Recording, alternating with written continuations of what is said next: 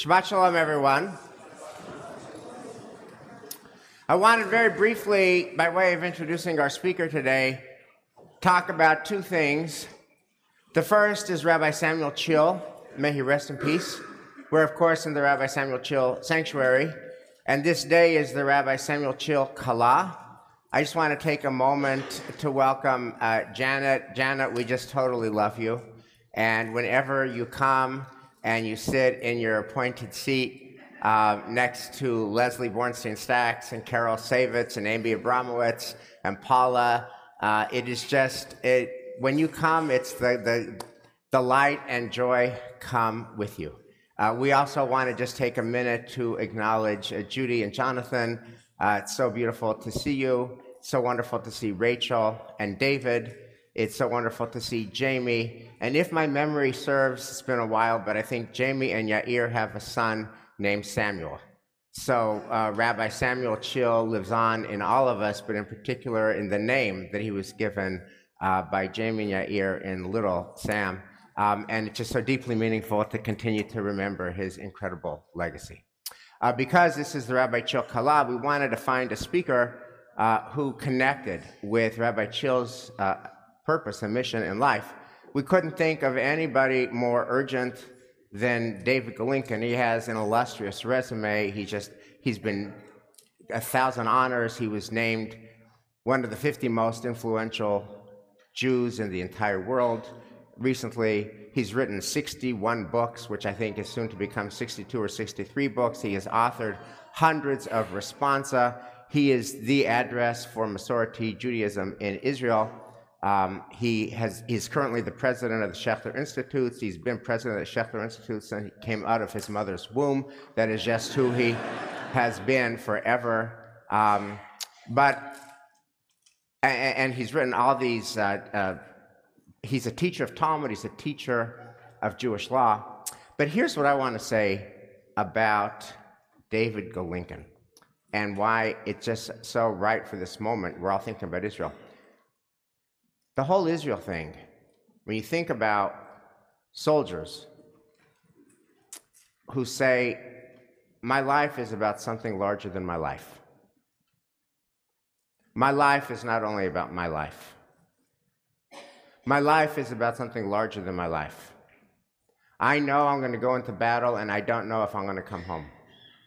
I know I'm going into battle and I don't know that I'm going to see my spouse again. I don't know that I'm going to see my children again.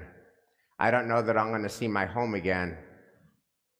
And tragically, tragically, too many do not. But they do it because they're just like so committed to Am Yisrael, to Medinat Yisrael. They're so committed that there should be a Jewish state, and they will fight for that with their very existence, with their very life. And that is amazing, and all we can just do is pray for them, which we do every day and every night. But it leaves us wondering in civilians who don't live in Israel or live in Israel and and aren't in the army, what can we do? Who do we what do we attach ourselves to that is larger than ourselves? that causes real mesirus nefesh, real devotion, real sacrifice.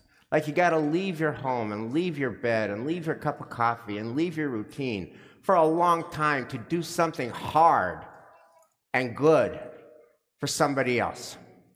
That's David. That's David Golinkin.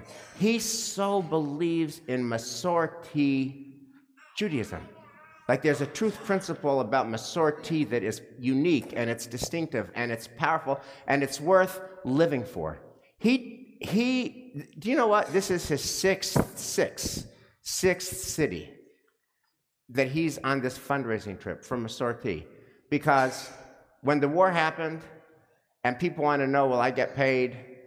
The answer is yes. And the reason that his people get paid is because he leaves his home six uh, for six days now, five times a year he does this.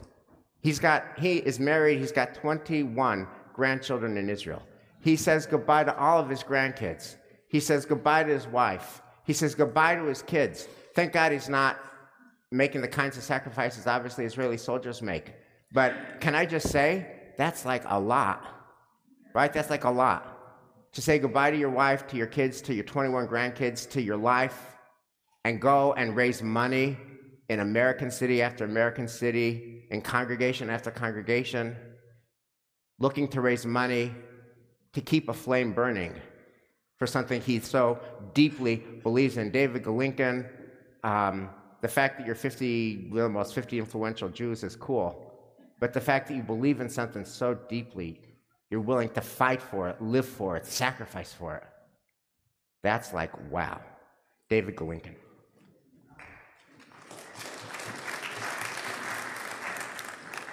Thank you, Rabbi Gardenswartz. After that introduction, this had better be very good. a story is told of a long winded rabbi who was 45 minutes into his two hour sermon, and he had just finished the introduction. And a woman is sitting in the front row with a baby, gets up to leave because the baby starts to make noise.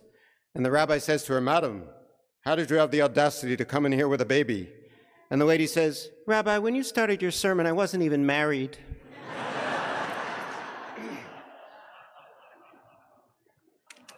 Well, I promise you this will be shorter than that introduction. My talk this morning is what to do about the state of Judaism in the Jewish state. And I would like to frame it as the tension between the two phrases Lech Lecha that appear in the Torah. And we read one of them just a few weeks ago. The first is in Breshit chapter 12, Lech Lecha me'artzecha u'mimoladecha u'mibet avicha el ha'aretz asher get you up and go from the place you were born, from the place of your forefathers, to the place that I will show you. And the second is in Breshit chapter 22. Uh, God says to Abraham, Lech lecha el eretz Moriah, get you up and go to Mount Moriah. And the rabbis of the Talmud and Midrash who knew the Tanakh by heart, they noticed that this phrase only appears twice in the Bible. And they said, Hey minayu adif in Aramaic, which of them is preferable? Is the Lech Lecha of Zionism in Breshit chapter 12 the main thing? Or is the Lech Lecha of Judaism, of being willing to sacrifice for God, the main thing? And Rabbi Levi, who asked the question, answered whatever he answered. But I want to use that question as the framing for my talk. For 75 years, the problem of Judaism in the state of Israel is that we have not figured out how to reconcile those two Lech Lechas. On the one hand, you have the Haredi population, let's say 15% of the population of the state of Israel. And they believe in the Lech Lecha of Judaism, but not in the Lech Lecha of Zionism. And I'm sure you've read in the newspapers over the years the stories about the 60,000 yeshiva students who sit and study and don't serve in the army. You might have heard about billboards in Jerusalem that no longer featured women because the Haredim demanded that no women be featured in the uh, billboards. You might have heard the sad story about Haredim who stoned a seven year old girl in Beit Shemesh because they thought she wasn't dressed modestly. Uh, you might have heard about the chief rabbinate of Israel that in 2008 retroactively annulled some 10,000 conversions performed by the chief rabbinate of Israel itself. And no doubt you have heard of the woman of the wall. But that is not the Lech Lecha I want to talk about this morning. I want to talk about the other side of the coin. This is the Lech Lecha of Israelis who very much identify with being Israeli and speak Hebrew, and are Zionists, but who know absolutely nothing about Judaism. And I will illustrate this by a number of stories. I, I apologize that these stories are depressing, especially after hearing the uplifting chanting of Leora this morning and her Dvar Torah. Um, but these stories I've been collecting for over 50 years. So the first story happened to me a number of years ago we were finishing a project to translate the novel As a Driven Leaf into Hebrew. How many of you have read the book As a Driven Leaf? Good percentage. Okay, you have homework. By next Shabbat, I want you to go out and buy and read As a Driven Leaf, the most important historical novel ever written uh, by a Jew. It was published by Rabbi Milton Steinberg in 1939, and it's been in print ever since. It is the story of Elisha ben Abuya, the famous heretic, and his struggles with his Jewish faith with the other rabbis and with the Romans uh, at the beginning of the second century. And a friend of mine and I decided that we were going to publish this book in Hebrew, and it was co-published by Yediot, which is the largest book publisher in the state of Israel, and the Schechter Institute, the academic uh, institution uh, which I run. And we were at the end of the process of publishing the book in Hebrew, and the language, the Hebrew language editor of Yediot calls me up on the phone. And she had a number of questions about certain Hebrew phrases and sections in the book. And she says to me, I noticed that there's one passage in the book that appears twice, and in one place it has nikud, it has vowels, and the other place it doesn't have vowels. So I paged through the book, I found the two sections. She was talking about the first Mishnah from Pirkei Avot, the Ethics of the Fathers. Moshe kibel Torah misinai, u'masara liYoshua, v'Yoshua leskenim, uskenim linviim, etc., etc. Moses received the Torah at Mount Sinai and gave it to Joshua, gave it to the elders, who gave it to the prophets, etc., etc. In the course of this phone conversation, I discovered number one, she did not know that this famous quote was from Pirkei Avot. More importantly, she had never heard of Pirkei Avot.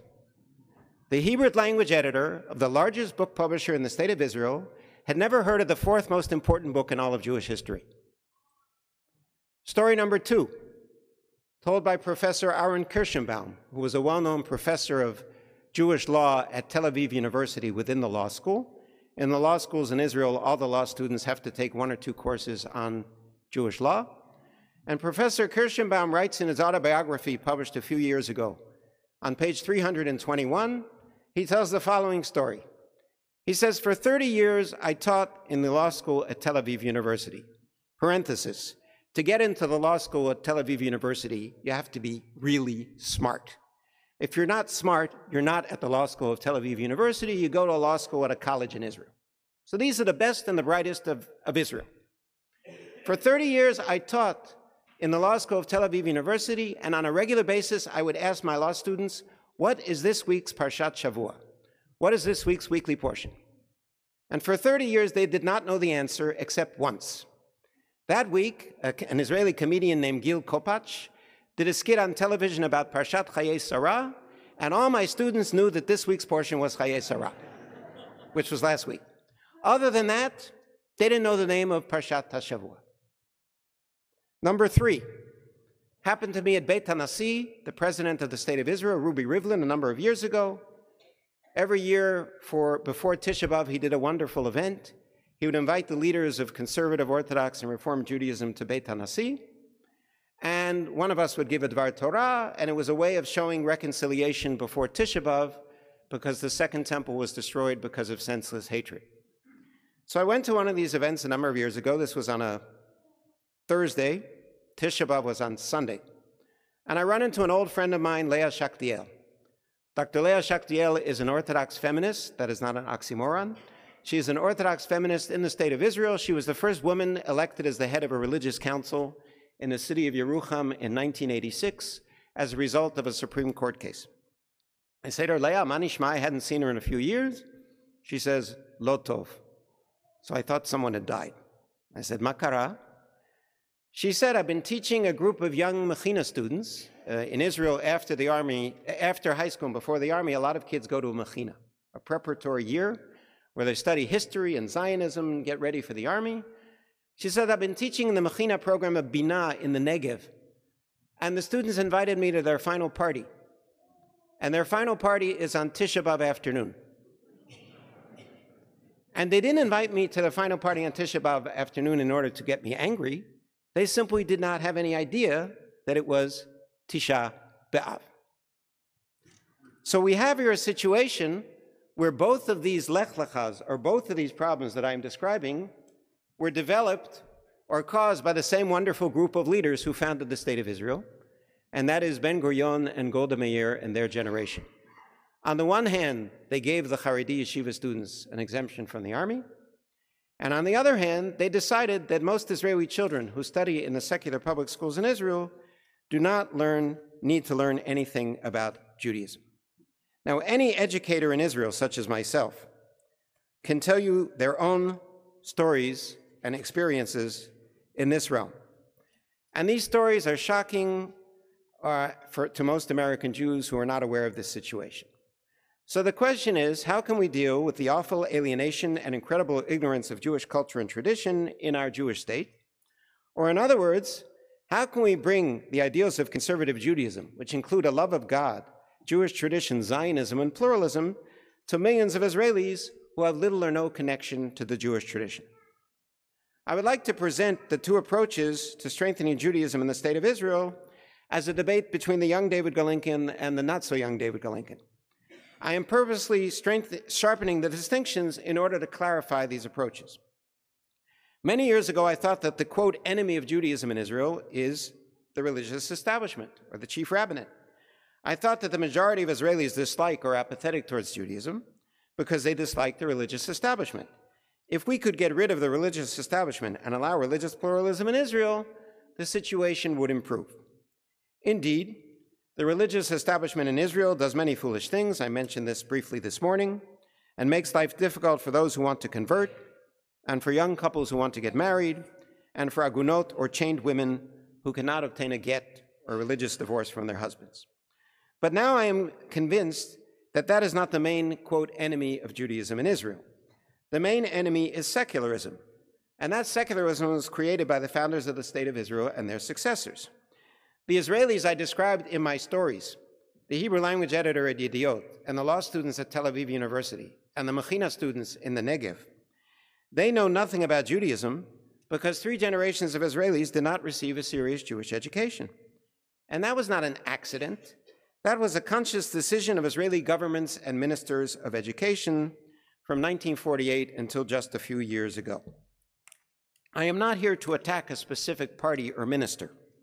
Since the State of Israel was founded, only three education ministers have made a concerted effort to provide Jewish education to 75% of the Israeli children who study in the secular public schools. Are the ultra Orthodox and Orthodox to blame for this situation? Absolutely not. The secular Israeli parties are to blame. And now let us examine the second disagreement between David the Young and David the Not So Young. In 1975, I was interviewed at Neve Schechter, which is now called Machon Schechter, the Schechter Institute of Jewish Studies, in order to be accepted into rabbinical school at the Jewish Theological Seminary in New York, since the Schechter Institute did not exist at that time. The members of the admissions committee asked me what I want to do after ordination. I replied that I want to return to Israel and serve as a rabbi at a conservative congregation. I did not say a Masorti congregation because the term did not exist at that time. And I thought then that a conservative rabbi committed to Jewish law on the one hand and to modernity on the other, who runs an American style conservative congregation, will be able to overcome the, alien, the alienation and ignorance which I have described. I also believed that this was the only solution to these problems. Now, after four decades of educational activity in Israel, I am convinced that this, the synagogue solution, is only a partial solution to the problem of Judaism in Israel. Because the synagogue solution assumes that the average Israeli wants to attend a synagogue, but is turned off by the rabbi or by the mechitza. In order to examine this thesis, let us examine the development of reform and conservative movements in Israel. The first Reform congregation, Harel, was founded in Jerusalem in 1958, 65 years ago. And how many Reform congregations are there in Israel today? The last time I checked, there were 47 Reform synagogues in Israel. Do you know how many Orthodox synagogues there are in Israel? 15,000. And how many people belong to the Reform movement in Israel? Again, I have not checked very recently, but the last time I checked, some 5,000 adults. And the statistics regarding the conservative Masorti movement are better, but only slightly so. And according to Dan Feferman, in his 2018 book, Rising Streams, which you can actually download the entire book online, it's about the reform and conservative movements in Israel. In his book, Rising Streams, page five, he says that there are 12,000 registered Reform and conservative Jews in Israel in 2018. In other words, when I was young, I was wrong, which is not so unusual. But why? Why does the Temple Emmanuel model of a conservative synagogue center, why does that fail to attract large numbers of Israelis to reform and conservative synagogues in Israel? I believe there are two answers, one of them sociological and the other theological. As for the sociological aspect, I discussed this a number of years ago with a friend of mine who was a professor of education at an Israeli university and also a conservative rabbi. He quoted an article which he had read a few years back. The author of that article said that Jewish congregations succeed in the United States because the US is a Protestant country while Israel is a Catholic country. I will repeat that sentence. Jewish congregations succeed in the United States because the United States is a Protestant country while Israel is a Catholic country. And my friend added tongue in cheek in order for non Orthodox synagogues to succeed in Israel, we need to turn Israel into a Protestant state. However, all joking aside, that is absolutely true. The sociology of the state of Israel is similar to a country called Italy. And I checked this. The majority of the people in Italy do not attend church, but they know that the only true church is the Catholic Church. In fact, this is exactly what Professor Shlomo Avineri once said about the state of Israel. He's a very famous political scientist in Israel, winner of the Israel Prize. He said, quote, I won't go to a synagogue, but the synagogue I won't go to is an Orthodox synagogue. End of quote. That's the sociology. And what about theology? The main activity in every synagogue in the world, Orthodox, Conservative, Reform, Reconstructionist, Renewal, is tefillah, prayer. That's what we did here this morning. There is a common denominator between the Hebrew language editor at Yediot and the law students at Tel Aviv University and the young students in the Bina program in the Negev. And the common denominator is that they are not interested in prayer and will not enter any synagogue except perhaps for a bar mitzvah. Prayer and synagogue at this stage of the development of Israeli society, and I emphasize at this stage, because as I explained this morning, I am not a prophet. At this stage, prayer and synagogues are frightening or strange or irrelevant for most Israelis. So, what is the solution? How can we reach the overwhelming majority of Israelis who are not interested in attending any synagogue, but who think that only Orthodox synagogues are authentic? What we need is what I like to call a Jewish education revolution in the state of Israel. And that revolution must adapt itself to Israeli reality.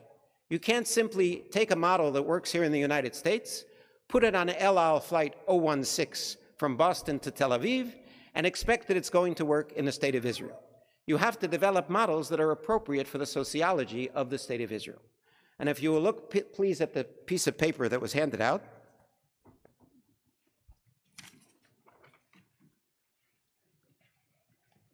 On one side, you have a chart, on the other side, you have words. Please look at the chart.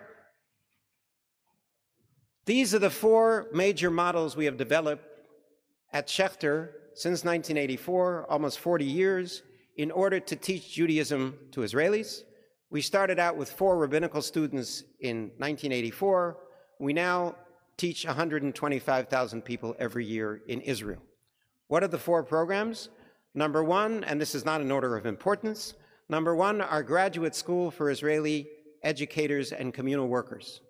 We have 2,000 MA graduates and 300 MA students at Schechter, and these people are teachers, principals, school supervisors, and communal workers in the state of Israel, which means that whatever we teach them about Judaism and whatever we teach them about Jewish pluralism, they will take back to their school in Ramat Gan, their school in Haifa, their Jewish community center, their matnas in the town of Shlomi, uh, and their kindergarten in Eilat.